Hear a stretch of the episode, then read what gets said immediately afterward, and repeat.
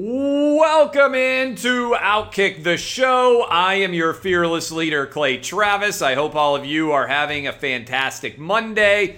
I had a fabulous weekend, spent it out on the lake on Sunday, running around with my boys. Uh, it was pretty outstanding. Um, and uh, we did some tubing.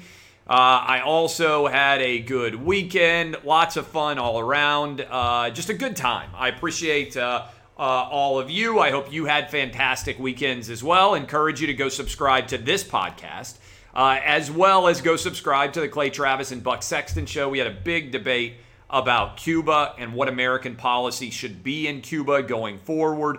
Uh, lots of good discussion there, uh, and also the continued vaccine controversy and fallout. I will be on Tucker Carlson tonight, at least I'm scheduled to be uh, talking about the uh, the COVID policies in place and other stories as well. So encourage you uh, to tune in there. I'll also be on Fox Bet Live here in a little bit talking about the British Open, uh, the NBA Finals, Conor McGregor and uh, Poirier, the fight there, and uh, also Novak Djokovic going for a fourth Grand Slam and maybe also trying to win a gold medal, something that I don't think has ever been done before. So much to dive into. but right off the top, I want to tell you you get up to $1,000 no risk wager. All you have to do is go to fanduel.com slash clay. That is fanduel.com slash clay, and you will be well on your way to hopefully getting $1,000 free, no risk. All you have to do to sign up is go to fanduel.com slash clay. All right, let's start about the biggest controversy in the world of sports right now. So, Major League Baseball All Star game, of course, was moved to Denver, a disastrous decision. Uh, I still feel bad for the people of Atlanta, for Braves fans, for everyone over Rob Manfred not being able or willing to hold the ground and being forced to uh, uh, being forced because he's an imbecile to move the All Star game out of Atlanta and move it to Denver instead. So. I believe the Home Run Derby is going on tonight because we are debating it on uh, Fox Bet Live and talking about Shohei Ohtani. So let me talk about Shohei Ohtani for a moment. Uh, I've said, and I tweeted a, uh, probably a couple weeks ago, that I think the Shohei Ohtani story is the most undercovered in all of sports right now. 33 home runs for Ohtani at the All Star break. He is pitching at a very high level. Right now, he is Babe Ruth. I mean, if you go look at the statistics that Babe Ruth brought to bear when he was a pitcher and he was a hitter, Shohei Ohtani right now is performing at a Babe Ruth like level the likes of which, frankly, no one of my generation or no one around my age has ever seen before. He's favored to win uh, the Major League Baseball Home Run Derby, and he will be the starting pitcher in the All Star game uh, this week. So, Stephen A. Smith on uh, First Take went on and talked about Shohei Ohtani, and he said, and this is what all of the Flashpoint is for I don't think it helps that the number one face, talking about Major League Baseball, is a dude that needs an interpreter so you can understand what the hell he's saying in this country. This is Stephen A. Smith. Now, the forks, the pitchforks are out now for Stephen A. Smith. Let me just say right off the top, I'm not a cancel culture guy, right? I don't believe that cancel culture should exist. But I think one reason people are reacting to Stephen A is because ESPN has pretty clearly made it transparent that you can be racist, and I'm not saying this is racist, but you can be racist, like Jalen Rose calling Kevin Love a token white basketball player and saying the only reason he was on the team was because he was white and the NBA was afraid of having an all black team, even though they had an all black team in 2000, 2008, uh, 2004, and 2016, uh, was a racist statement nothing happened to Jalen Rose because the standard of speech at ESPN for a black guy is different than the standard of speech would be for a white guy. Uh, and so Stephen A. Smith says uh, what he did, and again, I'll give you the quote. Um, and so I am not in favor, I want to be transparent, clear with all of you. I'm not in favor of any sort of cancel culture here. But Stephen A. Smith talking about Shohei Ohtani I don't think it helps that the number one face is a dude that needs an interpreter so you can understand what the hell he's saying in this country. And you can go watch the video and see it for yourself. Now, the larger context of the conversation was about Major League Baseball and branding. And certainly this has been a major conversation for a long time because Mike Trout who is a teammate of Shohei Ohtani on the LA Angels, is the best player in baseball and has been for the past several years, but he's not a very loud, marketable guy. And so, Major League Baseball, he hasn't really drawn that much attention outside of his unique talents. Now, the question that Stephen A is asking, uh, if in a larger debate, is an intriguing one uh, if you give him the benefit of the doubt here, because the larger context is to what extent does marketability in America rely on an athlete being American? And I don't know the answer to that right now. I'm sure there is data to tell you hey, LeBron James is a valuable asset in the NBA from a marketability perspective. What is the difference if LeBron James had the exact same talent but was instead a foreign born player? Or think about it this way the NBA, which now has a lot of international players, uh, how much more value in the United States itself would Giannis or Luka have if they were American born players? In other words, uh, does that matter? Is it still a significant factor? Or is in this day and age where you're from less significant? Let me give you an example when I was a kid growing up, there were very few international stars who played sports. Nowadays, FIFA soccer, for instance, is so popular that Ronaldo and Messi are wildly popular in the United States, even though they don't even play a sport in the United States, right? This is an interesting question. Or uh, if you think about it, when I was a kid, the only real athletes I remember that were international and had any sort of appeal in the United States, by and large, uh, were like the Boris Beckers, the Ivan Lendls, if you cared about them, Stefan Edberg. If you watch tennis, and I loved to watch tennis back in the day, international tennis stars. Soccer wasn't big enough for people to care about, at least where I grew up. Uh, and so uh, tennis was one. And then there were a few foreign NBA players when I was a kid but not really that many. Most of American sports were populated by American sports uh, stars. Vlade Divac, for instance, would have been a guy early on that would have had a lot of interest. Drazen Petrovic. There were relatively few foreign uh, players playing in America. If that were the conversation, it would be a conversation that you could have the way that Stephen A. Smith conveyed this, I don't know enough, frankly, about Shohei Ohtani to know how well he does or does not speak English. But the way that this came off is going to be messy for Stephen A. and for ESPN because of their inconsistent speech standards and their consistency of uh, going out and suspending uh, or firing people based on what they say not fitting the sp- appropriate speech standards. In Major League Baseball, for instance, uh, Curt Schilling got fired, right?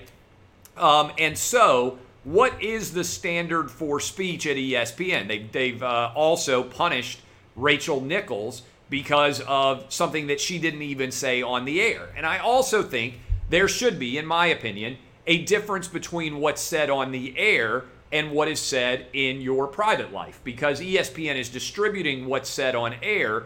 But if you're talking in your private life, to me, that's a different standard. My standard in general is I'm opposed to cancel culture. I don't think we gain anything by sitting around and waiting for someone to say something that you decide is unacceptable and I mean you, like the public, social media. Usually it's left wingers who decide what is and what is not appropriate to be said in our culture today.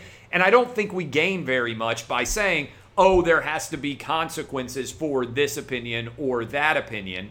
Uh, and those consequences are suspensions or firings or whatever they are. I just, I don't think that's a healthy place for our country to be. In fact, if you regularly listen to this show, you would know that my two biggest tw- twin pillars upon which I fight against is I think identity politics and cancel culture, and the combination of the two is the biggest threat to American life today. That's what I believe. Other people disagree, but I think the idea that your immutable uh, identity, something that is a characteristic that you don't choose, your race, uh, your gender, you don't choose those things at birth.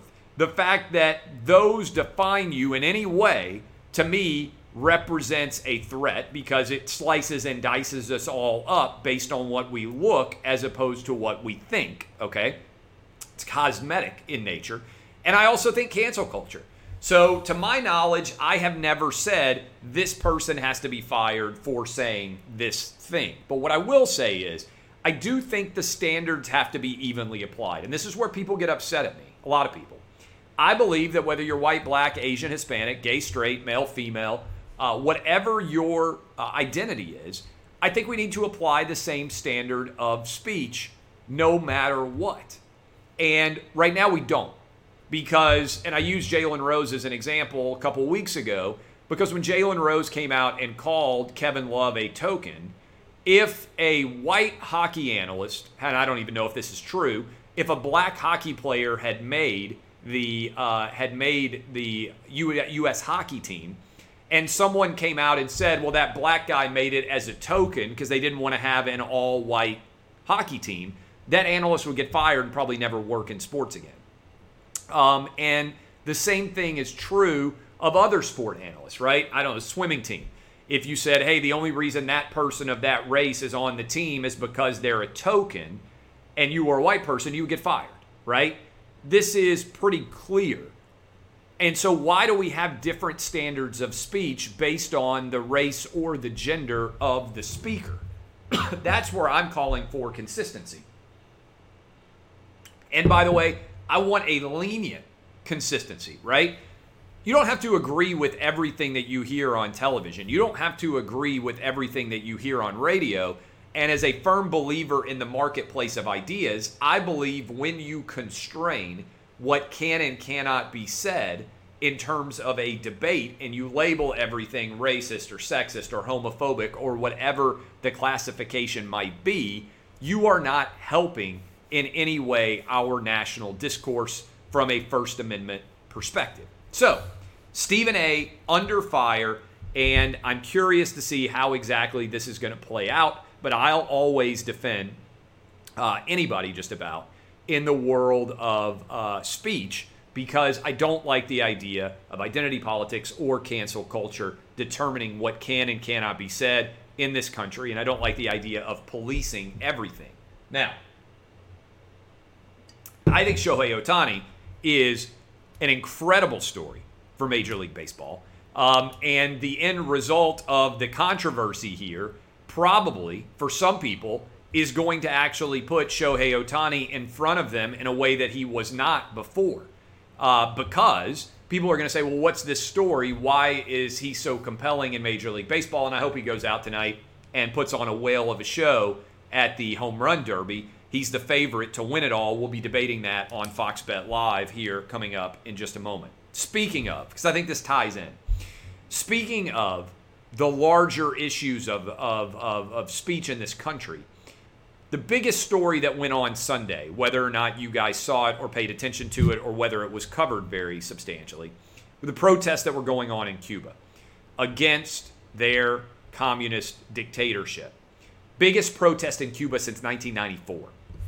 It's a monstrously brave thing to do in a totalitarian state to speak out against the people in positions of power, particularly those in Cuba who have been in a position of power for over 60 years now. The way that the protests took place, the videos that I saw, some of the protesters waved the American flag.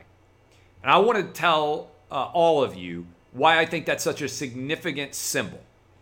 The same thing happened in Hong Kong, and we let the people of Hong Kong down. We really did. They said China is trying to take away our basic democracies and freedom. That is why we are protesting, and they were right. China swept into Hong Kong, and they have effectively wiped out true democracy in Hong Kong. And all of those protesters have been validated. They shut down Apple Daily. Jimmy Lai is in prison now, the owner of Apple Daily. True democracy and free speech does not exist now in Hong Kong just as those protesters said was going to happen. And so they marched with the United States flag. The United States flag, far from, as Black Lives Matter activist in Utah said, a symbol of hate and oppression. That's what they called the United States flag. The rest of the world knows the United States flag as an incredible symbol of freedom. And what people like Colin Kaepernick who refused to stand for our national anthem yet immediately showed up in a Colin Kaepernick t shirt do not understand is they haven't done the most basic level of research to recognize what's actually going on in Cuba. Do you know that they basically human traffic nurses and doctors in Cuba, send them overseas to work, and then take the difference in the money that they make compared to their salaries and pocket it as a part of the Cuban government? Did you know that basic human rights and freedoms don't exist? And right now, as you are watching and listening to me talk, there are jackbooted thugs in Cuba kicking in the doors of democracy activists and dragging them out along with their families and putting them in prison.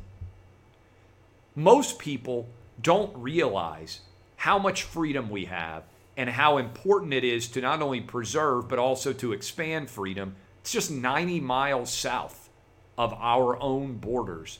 Cuba lives in a failed communist totalitarian state. The Bernie Sanderses of the world the squad, they won't speak out. Earlier today on the Clay Travis and Buck Sexton show, we took calls from Cubans who still have families living in Cuba. And the stories that they told us about what their families have been through and are still going through are absolutely devastating. And so, when people decide to protest using the United States flag, I don't think many people in America really understand what the rest of the world is like. I've been saying for a while, I think America would be vastly improved. I really mean this. If every American had to live somewhere outside of the country for over a year in a country, and I don't mean like Sweden or Japan or a country that is relatively free and also wealthy. I mean borderline third world countries without basic freedoms and without basic human rights to see how much of what we have we take for granted. And this is why so many immigrants to our country are such huge supporters of United States institutions. It's why the Cubans, in particular, fight so hard against socialism and the idea of communism because they have seen what happens when you allowed failed communistic practices to take root. And look, this may sound crazy, but we just saw this with defund the police. Left wingers in this country decided that they didn't want to fund police, and our streets turned into killing fields. Murder skyrocketed. When you allow left wing socialism and communism to take over, what ends up happening is Cuba and Venezuela. It is the natural result. And so people who are Cuban and have come here to flee that communism understand and, and, and, and support basic American freedoms in a way that many of us who were born here and don't know how fortunate we are to live in America don't even realize. And look, this is why I came after Colin Kaepernick so aggressively. The day that he protested the American anthem, he showed up in his press briefing right after that wearing a Fidel Castro shirt. He later praised Fidel Castro to Miami reporters and talked about the fact that Cuba had done many things better than the United States. That, my friend, is 100% wrong. Bernie Sanders has praised Castro. The squad have praised Cuban dictators. Make no mistake about this. People talk a lot about being on the right side of history right now. Being on the opposite side of communistic dictators, Castro's regime and its heirs in Cuba is 100 billion percent the right side of history, being opposed to them. Yet many people in America still are not willing to be on that side to recognize totalitarianism and communistic failures for what they are, even in our own backyard. And so, when we talk about freedom of speech and the right to protest against communism and supporting those who do so, we already turned our back on Hong Kong. We cannot turn our back on Cuba. We need to do more than just put out platitudes. I think we need to offer support to dem- democracy activists in Cuba. Potential financial support and military support if necessary. I'm a hawk when it comes to freeing the people of Cuba. Um, a couple of other stories that are out there. England. Somebody tweeted me, one of my buddies texted me too, and said England is the Dallas Cowboys of international soccer. I think it's a little bit unfair to the Dallas Cowboys because they've won titles far more recently. But in terms of the hype machine always being ratcheted up and the results never actually leading up to it, England still has not won a major title since 1966. They got into the penalty kick situation after scoring two minutes in against Italy. They had the lead in penalty kicks, and then they choked with three straight misses down the stretch. Now, congratulations, the Italian goalie who made some great saves, but you could not get much closer to winning the Euro than England actually got. And then, much like the Dallas Cowboys, they came up short all over again. Uh, that was a really engaging final to watch. But I thought England curled up and did not perform as aggressively as they should have uh, when they were facing uh, all of the uh, all of the challenges out there uh, in that game. They basically hoped that they were going to win one nothing, went into a defensive posture, and then hoped they were going to find a way to win in the shootout. Instead, Gareth Southgate, their overall uh, club manager, had the same thing happen as happened back in 1996 uh, with the English team. Novak Djokovic is on an unbelievable run. He won his 20th title at Wimbledon, 20th overall title, a bunch of them at Wimbledon. And he now is on his way to com- uh, completing the Grand Slam in one year. He's already won the Aussie Open, he already won the French Open. Now he has won Wimbledon, and he will be a substantial favorite to win the U.S. Open as well.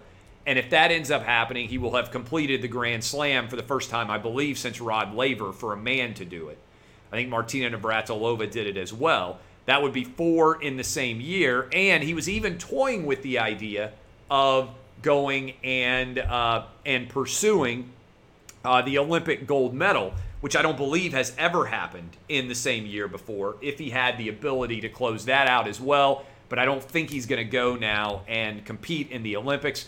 Worth mentioning, by the way, that as Djokovic has the most dominant year of his entire career in tennis, he also had COVID recently and uh, bounced back from it uh, pretty easily. Um, and so uh, this is pretty uh, this is pretty interesting in order to uh, to follow uh, going forward. Novak Djokovic having one of the great tennis seasons that has ever existed in the history of the sport. Uh, the NBA continues to plummet in overall ratings. They keep putting out numbers comparing it to the bubble year last year. And it's true, they're up a little bit compared to the bubble in October of last year when they were competing head to head with the NFL. But in terms of a summer rating, the NBA is posting the lowest summer ratings that have ever existed. They are posting numbers akin to how many people would watch, say, the Peach Bowl uh, they have about half as many people watching the NBA Finals as watched the Final Four, and particular the NBA championship game. Sorry, the the national championship game uh, between. Uh, was it? I guess Gonzaga and UCLA was the great shot that we got at the end.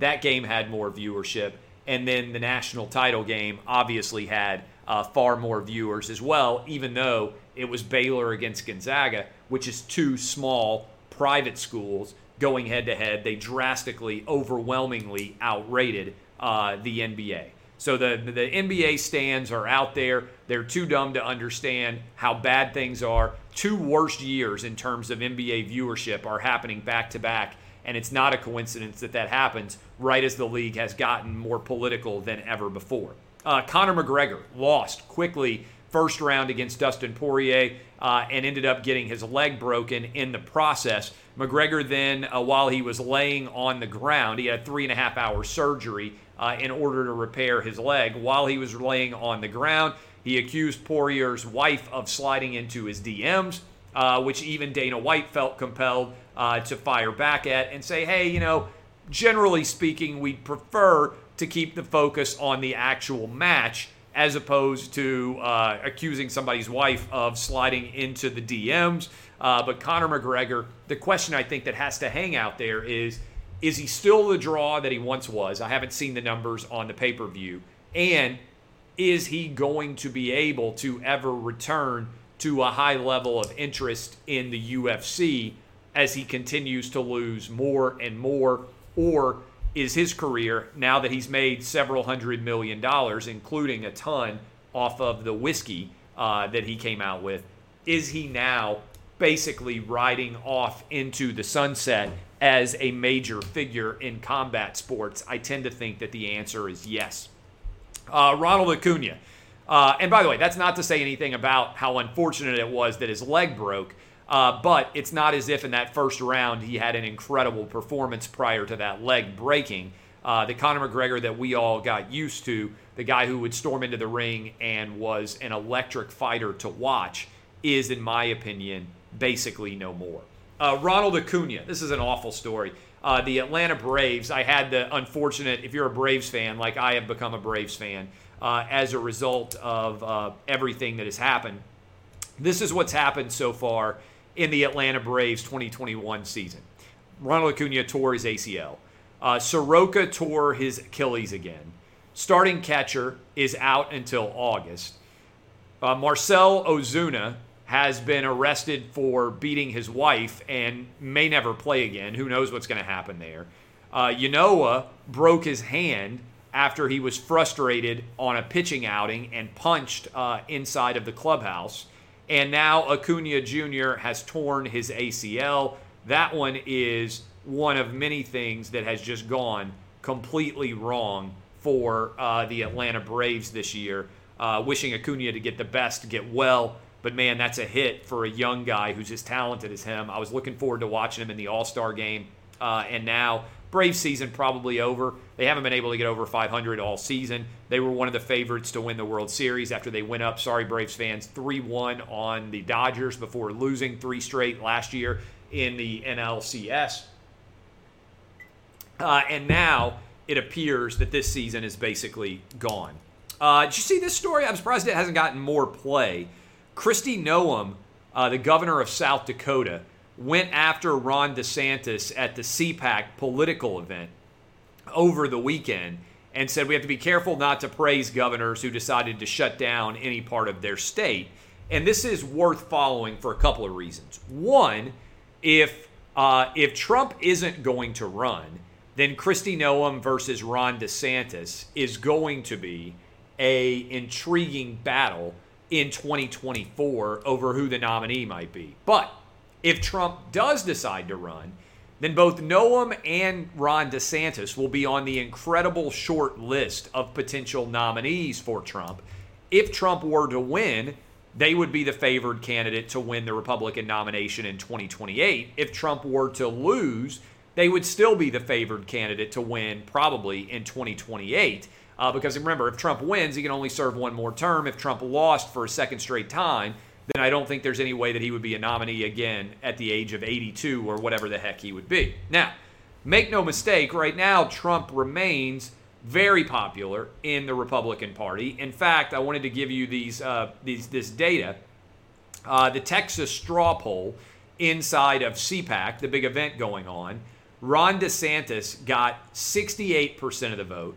Mike Pompeo got 5%, and Donald Trump Jr. got 4% if Trump isn't included among the candidates who are partic- potentially going to run. If Trump is running, then he got 70% of the support, and Ron DeSantis got 26% of the support. So, the big question that is hanging out there, and I think it's a pretty intriguing question, is if Ron DeSantis wins in 2022, is there any way he would be willing to run against Trump if Trump announced that he is going to run for office? Or would DeSantis seek to become his uh, running mate, potentially sit out, wait and see whether or not there's a future opportunity for him? That is a monster story out there that is going to continue to develop over the next year. Remember, DeSantis has to run for reelection next year. All that still out there uh, as a uh, as a possibility. So all of that going on, worth paying attention to, worth discussing. Uh, we will break all that down for you as we continue to head down uh, the line here. But that is what is going on right now in the world of sports, politics, and more. I am Clay Travis, DBAP, unless you need to SBAP. Uh, go subscribe to Outkick the Show, the podcast, and make sure that you subscribe to the Clay Travis and Buck Sexton Show. I will be on television in about 30 minutes breaking down everything in the world of sports gambling, and then I'll be on Tucker Carlson uh, later tonight. I appreciate all of you. As always, thanks for supporting OutKick.